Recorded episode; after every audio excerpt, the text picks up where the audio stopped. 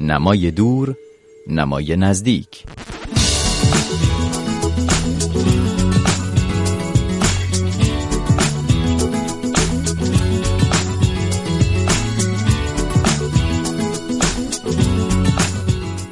در برنامه نمای دور نمای نزدیک ویژه برنامه مرور کتاب رادیو فردا با من مرساد قاسمفر مثل همیشه همراه خواهید بود. عباس صفاری شاعریه که از دو بابت خارق عادات پیرامون خودش شده. اول اینکه به رغم انتشار بسیار دیرهنگام مجموعه شعرش از اواخر میان سالی به بعد اما به سرعت شناخته خوانده و محبوب اهل شعر شد و جوایز متعددی دریافت کرد. دیگر اینکه با وجود سکونت بیش از چهل سالش در خارج از ایران اما نه از سرایش بازماند و نه از تأثیرگذاری بر شعر نسل جوان داخل ایران حتی. یعنی به زبان و ذهنی در شعرش رسید که برای نسل امروز که از او فاصله سنی و جغرافیایی دارند هم مجاب کننده است. و این اقبالیه که نصیب هر شاعری نمیشه. به کتابهای او جوایز شعر مختلفی هم اهدا شده. آخرین جایزه شعری که به او تعلق گرفت جایزه شعر خبرنگاران و تندیس کتاب سال در ایران از سوی گروهی از خبرنگاران حوزه ادبیات بود که به آخرین مجموع شعرش مثل جوهر دراب اهدا شد. از عباس سفاری دعوت کردم به این بهانه مهمان این هفته من در این برنامه مرور کتاب باشه. گفتگویی که در اون مثل شعرش حرفهای شنیدنی بسیاری داره. اما اینجا پیش از هر چیز شعر با صدای شاعر عباس سفاری جاسوس های زبان بسته من.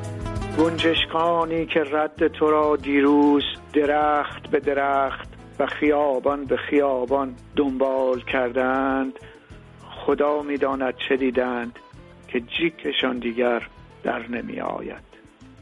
عنوان این یکی شعر هست پاشو تنبل خان. وقتی مثل همیشه دیرت می شود و با شتاب از در بیرون می‌زنی من در میان ملحفه هایی که هنوز به بوی تو آغشته است از دنده به دنده دیگر می غلطم. و با توسبی بر لب مجسم می کنم جمله سرخی را که باید بر آینه دستشویی نوشته باشی. عنوان این شعر هست ذکر آخرین شب.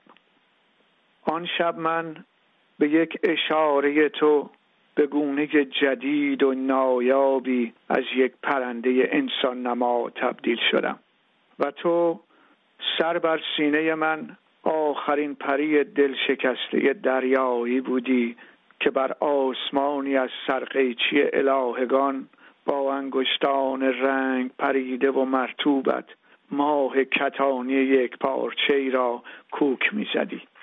با طره سیاهی حلقه بر گوشه پیشانی به ستارگان عصر سامت سینما میمانستی و من مانند پرندهی که با سر به شیشه سرتاسری ثابت کرده باشد. هوش از سرم پریده بود. به خود که آمدم تو رفته بودی. ماه در خلوت گرگومیش به چراغ بیرمقی میمانست. بر سردر خانه بدنام در بانکوک. و آسمان آنقدر دلگیر بود که پنداری در یکی از پستوهای تاریکش فرشته افسرده خود را حلقاویز کرده باشد. از خانه که بیرون زدم نمی‌دانستم بی مقصد تا کجا خواهم رفت و نام جادوییت تا کی مانند گلی استوایی در گلویم گریه خواهد کرد.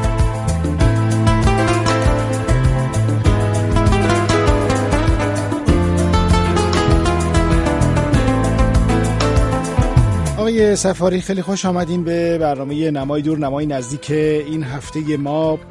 از مختصات شعر شما به ویژه در این پنج مجموعه که در ایران منتشر کردید قابل دیدن و ردیابی هست. ابتدا به لحاظ فرمی یکی مسئله زبان هست دیگری بحث لحن. شما زبان شعر شما زبان تر و تازه ای داره. و لحن شعر شما یک لحن خیلی فروتن و صمیمانه است که به نظر میاد حاصل رابطه قوی شما و حتی گاهی آمدانه شما با زبان محاوره و معمول و گفتاری جایی که مثلا میگید زمان در انتظار هیچ تنابنده ای تا به حال ترمز دستیش را نکشیده است. صحیح. این رو شما آیا براش نظرگاهی دارید یا کاملا جوششی در شعر شما اتفاق افتاده؟ صحیح. پیش از اینکه پاسخ شما سوال شما رو بدم سلام دارم خدمت شما و شنوندگانتون آقای قاسم فر و ممنون از بابت این فرصت که باز دقایقی رو با هم باشیم. در پاسخ به سوال شما که بیشتر بر نقش زبان در این مجموعه هایی که من منتشر کردم و توجه داشتید. و خب باید ارز کنم که مراحل مختلفی رو گذرونده. اونچه که شما گفتید شاید در مورد مجموعه های آخری سه چهار مجموعه آخری که من در ایران منتشر کردم و بله درست هست و یعنی همون به همون شکلی که برداشت کردید و دیدید یک زبان ساده و روزمره شده در حد گفتار روزانه است. و حالا چجوری به این زبان رسیدم و آمدانه بوده و از چه راههایی عبور کرده تا به این نقطه رسیده. خب یه مقدار بحثش مفصل تره که من خیلی سعی می‌کنم به اختصار بهش اشاره بکنم که قبل از مجموعه این کبریت خیس و مجموعه اول من که در ایران منتشر شد دوربین قدیمی. من دو مجموعه دیگه هم در خارج از کشور منتشر کرده بودم که کمابیش زبان اون مجموعه دو مجموعه همون زبان نیمه فاخر شعر سپید شاملویی بود که خیلی محبوبیت داشت در میان جامعه شعرخان و اکثر هم نسلای من خودشونو با اون زبان وفق داده بودن و راه دستشون بود در واقع. و منتها شاید هم زندگی من هم مطالعات من هم به هر حال عواطف و احساسات و در یک کلیتش بخوام بگم چیزی که به اسم هستی شناسی بهش ما اشاره می‌کنیم در یک مرحله از زندگی من که به میان سالی رسیده بودم به جایی رسید که دیگه واقعا می‌خواستم یک حرفهایی رو از اون چیزی که خیلی بخوام راحت بگم از صمیم قلب. بخوام حرفهایی رو از صمیم قلب و بدون هیچ گونه ادا و اصولی و آرایش اینها رو بیان بکنم. و این همین انگیزه این باعث شد که خب هم مطالعه جدی تری در سرمشقهای این زبان بکنم. چون تو فارسی ما به غیر از احتمالا فروغ فرخزاد سرمشق دیگه ای نداشتیم. فروغ هم خیلی اندک بود. جاهایی که این زبان استفاده کرده بود. اینه که یک مقدار رو در از مطالعه در شعر غرب و یک مقدار کار واقعا روزانه و پیگیر خودم و اون هم به مرور یعنی ناگهان اتفاق نیفتاد. تونستم به یک همچین زبانی برسم و امکاناتش رو کشف بکنم که واقعا وقتی امکاناتش رو کشف کردم و هنوز نمی‌تونم ادعا بکنم که تمام اون امکانات رو کشف کرده باشم به یک مرحله رسیدم که برای خودم شگفت انگیز بود که چه پانوراما و جهان گسترده ای رو می‌تونه این زبان محاوره و منتقل بکنه به خواننده و, همینطور در دست شاعر. خب یک اتفاق خیلی جالبی افتاده در شعر شمایی که سالها در سکوت بودین در واقع. یعنی اون 17 سال اولیه که در خارج از ایران بودید رو کاملا سکوت داشتید و شعر نگفتید و بعدا اولین مجموعه شعرتون رو دوربین قدیمی رو سال 1981 منتشر کردید. ما سال 81 در واقع خروج کرده بودیم از دهه 70 دهه‌ای که مسئله زبان گرفت و گیر زیادی رو برای شعر و شاعران ایرانی ایجاد کرده بود. در دوره ای کار به ساختن گرفتن و بی ارج سازی سایر عناصر شعری به نفع برجسته کردن وجه زبانیش رسیده بود. یعنی تکنیک و تصنع شد حرف اول. در دوره دیگه کار به تفرید کشید که دهه بعدی بود که شعر شما همزمان با اون منتشر میشه و در واقع همه چیز همه تکنیک های زبانی تقریبا دور ریخته میشه و هر نصری اجازه ورود به کتابای منتشر شده به نام شعر رو پیدا می‌کنه. و که البته این بلیه همچنان در شعر ما در بخشی از شعر ما ادامه داره. شعر شما در این حال که از با شعر دهه هفتاد آنچه که در دهه هفتاد می‌شناسیم که توجه به تکنیک و زبان هم خیلی قوی هست. فاصله می‌گیره اما در دهه هشتاد تن به شعر ساده نمیده. در این حال از بسیاری از دستاوردهای دهه هفتاد هم در او استفاده می‌کنه اما کاملا یک شعر مستقل است. من می‌خوام بگم که چقدر شما متاثر از جریانهای شعری در داخل ایران به این شعر می‌رسید؟ چقدر متاثر از شعری که در زبان انگلیسی می‌خونید؟ به این, سوال شما. بخوام واقعا صادقانه به این سوال شما جواب بدم. اتفاقاتی که در دهه هفتاد توی ایران افتاد من بی تفاوت نبودم نسبت به اونها. و تا حدودی به صورت ناگهانی واقعا چشم من از یک جهت روشن کرد به مسائل که اون چیزی که در گذشته توی ایران وجود داشته به عنوان شعر ما باش رابطه برقرار می‌کردیم و دوست داشتیم اون شعرها رو و به صورت سیدی و انواع و اقسام اینها رو همراه خودمون حمل می‌کردیم شاعرهای محبوبی مثل شاملو داشتیم. بعد این دیگه جایگاه اینها به قوت خودش باقی است ولی این نسل جوان با مسائلی برخورد کرده تو جامعه ایران. جنگ انقلاب و مسائل دیگه ای که خب بخوایم بهش بپردازیم.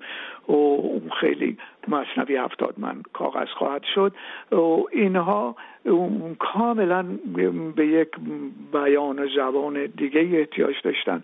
چون از یک دریچه از یک زاویه کاملا متفاوت با نسل من و قبل از من داشتن به مسائل نگاه می‌کردن. خب این یک در واقع اختاریه بود برای من که باید یه کاری کرد. ولی خود اونها من متاسفم بارها هم اشاره کردم. چون ابتدا به ساکن نمیشه کاری رو خیلی راحت شروع کرد. بعد و به نمونه احتیاج داره و به یک راهنمایی احتیاج داره. خیلی تحت تاثیر عقاید در واقع پست مدرنیست ها قرار گرفتن. که هم شمشیر دو بود در واقع هم. از جهاتی بهشون نفرسون و از جهات دیگر خیلی صدمه زد. و به این خاطر که اکثر مطالبی که اون قرار می گرفتن مطالب فلسفی بود. نمونه شعر توی ایران چاپ نشده بود که ببینن واقعا شعر پست مدرن یعنی چی. بعد و همین باعث شد که بیشتر بر اساس گمان باشه اون چیزی که میپندارن. و سالها طول کشید که نمونه هایی مثل براتیگان بوکاپسکی که من اولین بار ترجمه کردم در نگاه نو و فرض بگیرید زوزه الن گینگسبرگ تو ایران چاپ شد و که تمام اینها یک زبان محاوره ای دارن که خیلی خیلی ساده تر از زبان محاوره است که حتی من و امثال من در ایران استفاده می‌کنیم. متاسفانه یه مقدار دیر اون دوستان ما در ایران در دهه هفتاد تونستن دستیابی پیدا بکنن به چیزی که شعر پست مدرن محسوب میشه. برای همین اکثرشون بیشتر به جهتی که من خیلی دقیق نمی‌تونم الان واردش بشم گرایش پیدا کردن به یکی از مکاتب شعر پست مدرن که بوده ده دوازده تا مکتب زیر چتر پست مدرن قرار می‌گیره. و اون شعر زبان نیویورک بود که خب شعر خیلی غیر قابل فهمی نیست. شما راحت با فر فرانک اوهارا اینها و جان اشبری می‌تونید رابطه برقرار بکنید. ولی نمی‌دانم به چه صورتی شد که واقعا این یک دهنکجی زبانی بود به فرض بگیرید شما استبلیشمنت و رژیم یا هر چیزی که به یک زبانی رو استفاده کردند که واقعا برای 7 سال فقط رابطه نمی‌تونست برقرار بکنه. فقط نوعی از اعتراض زبانی رو داشت نشون می‌داد. به همین خب این موضوع این, این موضوع در شعر خود شما چگونه متولور میشه؟ در واقع این نوع زبان شما انتخاب می‌کنید آیا به تأسی از پست مدرن هایی است که زبان رو در شکل ساده اون به کار می‌برن مثل نمونهایی که ترجمه هم کردید و در نگاه نو چند سال پیش منتشر شدن پیش از چاپ کتاب های شاعران پست مدرن مثل بوکافسکی و اینها؟ آیا متأثر از اینها بود؟ یا اینکه خود شما در واقع به احساس کردید که نیازمند این نوع زبان و لحن ساده تر و بدون اعوجاج ترید ببین لزوم تغییرات رو من می‌تونم بگم که حوادث که در ایران داشت در حیطه به اصطلاح شعر اتفاق میافتاد و همینطور مسائلی در ابعاد بزرگتر و جهانی مثل فروپاشی شوروی که در واقع نقطه پایانی بود بر اون آرمانگرایی هایی که در نسل من درگیرش بودن. یعنی هر دوی اینا یک زنگ خطر بود. یعنی یک اختاریه بود که تو باید دیگه وارد مرحله دیگه ای شدیم که زبان خودش رو میطلبه.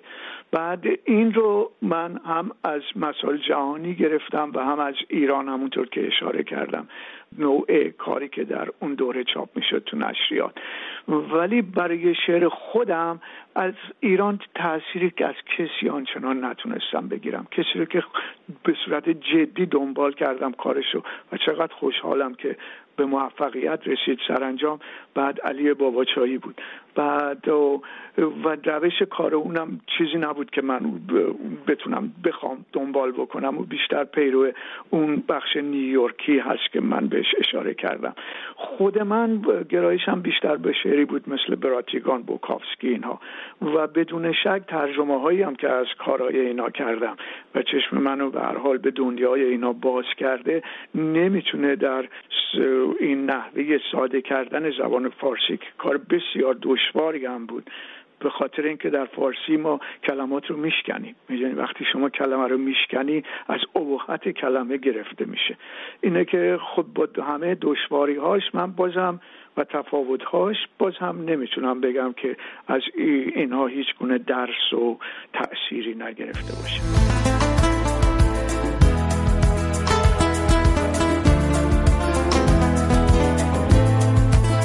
خب من دوست دارم بیش از این که بپردازیم به آنچه که خارج از شعر شماست برگردیم به خود شعر شما و همین مثل جوهر دراب که اخیرا جایزه هم در ایران نصیب شد در میان جوایز شعری که در ایران اهدا میشه. جدای از فرم که اشاره کردیم به بحث زبان و همینطور لحن شعر شما به لحاظ محتوایی آنچه که در شعر عباس سفاری بسیار برجسته است و در این پنج مجموعه اخیر به خصوص من به شدت به عنوان یک مخاطب اون رو می‌بینم عاشقانگی های شعر عباس سفاری است. عاشقانگی های شعری که همواره از زبان مردیه که عاشق و شاکره برای این عشق. چیز جذابی است این نوع احساسی که شما در شعرتون ارائه می‌دید. انگار که دارید مدام از لذتهای عاشقانگی هاتون و عشق ورزی هاتون بهره مند میشید و بعد این تغزل رو در شعرتون هی منعکس می‌کنید. این شاکر بودن رو از بهره مندی از وسال در مورد حقیقتش در مورد شعرهای عاشقانه من چون با اون فرمی که اسم یک شعری رو بخوام بذاریم به معنی سنتی کلمش. این شعر عاشقانه. خب من کمتر دارم. تو مجموعه های اولم بیشتره و تو مجموعه های اخیرم کم ولی به جرأت خب می‌تونم بگم با همین یک نگاهی که خودم به عنوان خواننده توی مجموعه بندازم عشق به یه نوعی تو 60 70 درصد این شعرها حتی اگر موضوع اون شعر عاشقانه نیست وجود داره. یعنی این رگ در واقع عاطفی از میان این شعرها میگذره. حتی اگر شعری در مورد فرض بگیریم از بین رفتن کارخانه های صنعتی اوهایوس باز به خاطر اینکه همسر من مال اون منطقه است یک می‌بینی که یک رگ عاطفی هم از میون اون میگذره. اینه که گرایش من به این خب به هر حال برمیگرده به نوع پرورش من بعد عواطف و احساساتم. و اینکه عشق حتما جایگاه بزرگی در ذهن و روان من داشته و داره. ولی استفاده از این یعنی که دشوارترین کارها به نظر من توی هر زبانی نوشتن شعر عاشقانه خوبه. چون عرصه است که هر گوشش رو دیگه کشف کردن و بیان کردن و بعد به هر سازی شاعران قبل از ما اینو زدن و به قول اکتاویو پاس تمام تاریخ شعر دنیا رو که شما بررسی بکنید یا در مورد عشق است یا در مورد مرگ. اینه که با یک همچین تاریخچه ای که در پشت سر شعر عاشقانه نهفته است از آغاز کلام تا به حال خب خیلی دشواره. یه شعر عاشقانه بگی که تکراری نباشه. یعنی قبلا نگفته باشن. ولی خوشبختانه چیزی که برای من یه مقدار کمک کننده بود وارد یه عرصه شدم که کمتر بهش پرداخته شده بود از زن کامل و اسیری و بی عیب و نقص از اون زن دور شدم و این به من کمک کرد. بعد یعنی رسیدم به زنی که می‌تونه همسرت باشه قرقرو هم باشه. بعد فرض کن بی خودی هم سر صدا بکنه داد بزنه سر میز غذام شاید آراغم بزنه. بعد ولی زنیش که تو دوستش داری و حتی از همین مسائل می‌تونی یک شعر عاشقان درست کنی. و این مرحله بود این بخشی بود که تا زمان انقلاب و حتی ما در شعر شاملو هم نمی‌دیدیم چون آیدای زن واقعا کامل و بعد بین به و نقصی در شعر شاملو. بعد که امیدوارم همچین زنی باشه. ولی رسیدم به اینکه همین زنهای خود ما زن مردم زن همسایه و اینها که دارن عشق رو و دنیا رو و بقا و ادامه میدن. و خب به همون جوری که هستن منعکسشون بکنیم. من اینطوری بوده. گاهی ولی نشده و دشوار بوده و اونا رو که به شعر در نمیاد و نوشتم خب میریزی دور. ولی تلاش تو می‌کنی. یک ویژگی دیگر این عاشقانگی که در شعر شما دیده میشه این است که کمتر شعر فراقی در مجموعه شعر شما میشه دید اغلب شعر وصله.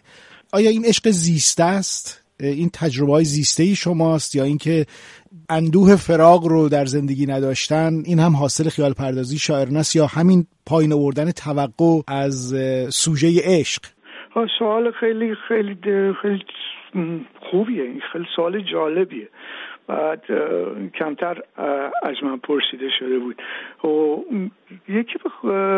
یکی شاید به خاطر همین مسئله بوده که پرداختم بهش یکی از عواملش. که می‌خوای شعر عاشقانه ای هم که میگی به یک نوعی رئالیستیک باشه دیگه. بعد و اگر قرار رئالیستیک نباشه و همینطور بیشینی برای نوشتن یک شعر عاشقانه ای که من بیتا محتاب شبی از یک کوچه گذشتم و حالا هنوز میگذرم و تو دیگه اونجا نیستی بعد در این حالی که احتمالا شما ازدواج کردی و فرزندانی داری و آدم خوشبختی هستی خب این شعر سازی است. بعد البته این به عنوان فقط مثال میگم من در چند و چون سرودن این شعر ازش خبر ندارم. ولی من اگه بخوام به صورت واقعی و رئالیستیک شعر بگم و به حال زمانی هم شروع کردم به نوشتن جدی شعر مجددا که آدم به قول خودمون ایالواری بودم. بعد و این زندگی من بوده. بعد انکاسش دادم. خب خیلی ها ترس دارن همون زندگی رو انکاس بدن به عاشقانه نباشه. ولی هر کسی در زندگی زناشویش هر چقدر هم که افت و خیز داشته باشه و اینها بعد لحظات زیبا و عاشقانه بسیار داشته. بعد و خب همونا می‌تونن دستمایه شعر بشن. و خب شما, شما بعدم داشته اونها می‌تونن شعر بشن. شما حتی اون جایی هم در معدود شعراتون هم که یک فراقی درش هست اون رو بسیار خیالانگیز ارائه می‌دید. در یک جهان وهمالود و خیالامیزی که بسیار شیرینش می‌کنه این فراق رو. مثال بگم شعر انتخاب طولانی از همین مجموعه مثل جوهر در آب میگید عکس ارسالیت را تازه دانلود کردم یعنی پاسی گذشته از نیمه شب شما در آن سوی دنیا. همان ساعتی که تو عریان از آن کریدور باریک پاورچین به سمت آشپزخانه می روی و من نیستم که ببینم مردد ما بین یک بشقاب توت فرنگی و یک پیاله بستنی میوه‌ای در نور یخچال باز ایستاده ای و بخار سرد و سبکش آرام میپیچد بر پرهیب خواب اینو ادامه می‌دید و شعر بسیار زیبایی ساخته میشه که یکی از موفقترین کارهای این مجموعه است و عاشقانه است که من خوندم. این کار رو در واقع خیلی کار دشواری است در شعر به خصوص در شعر شعری که این لحن زبان رو داره و استفاده از تکنیک های زبانی و بازی های زبانی نمی‌کنه با زبان ساده حرفش رو می‌زنه. رسیدن به این آنات بسیار دشواره. گفتید فراغی. هر کدوم از ماها و افرادی در سن و سال من به هر حال مراحل مختلفی در زندگیشون بوده هم از نظر عاطفی و هم از نظر کاری خانوادگی و اون عواطف گذشته هر از گاهی برمیگردن روابط گذشته هر از گاهی تصاویر خیلی روشن و شفافشون مثل اون چیزی که الان شما خوندید و خیلی قشنگ خوندید اینا برمیگردن و خب ما پنهانش آدم لازم نیست بکنه. خب من قبلا در آخر مجموعه کبریت خیس یکی از زیباترین شاید بخشای کبریت خیس تنکاهای آخر کبریت خیس که تمام اونها خب تقدیم شده به کسی که من در دوران دانشجویی میشناختم رو بعد با اسپردن از او تقدیم بهش شده.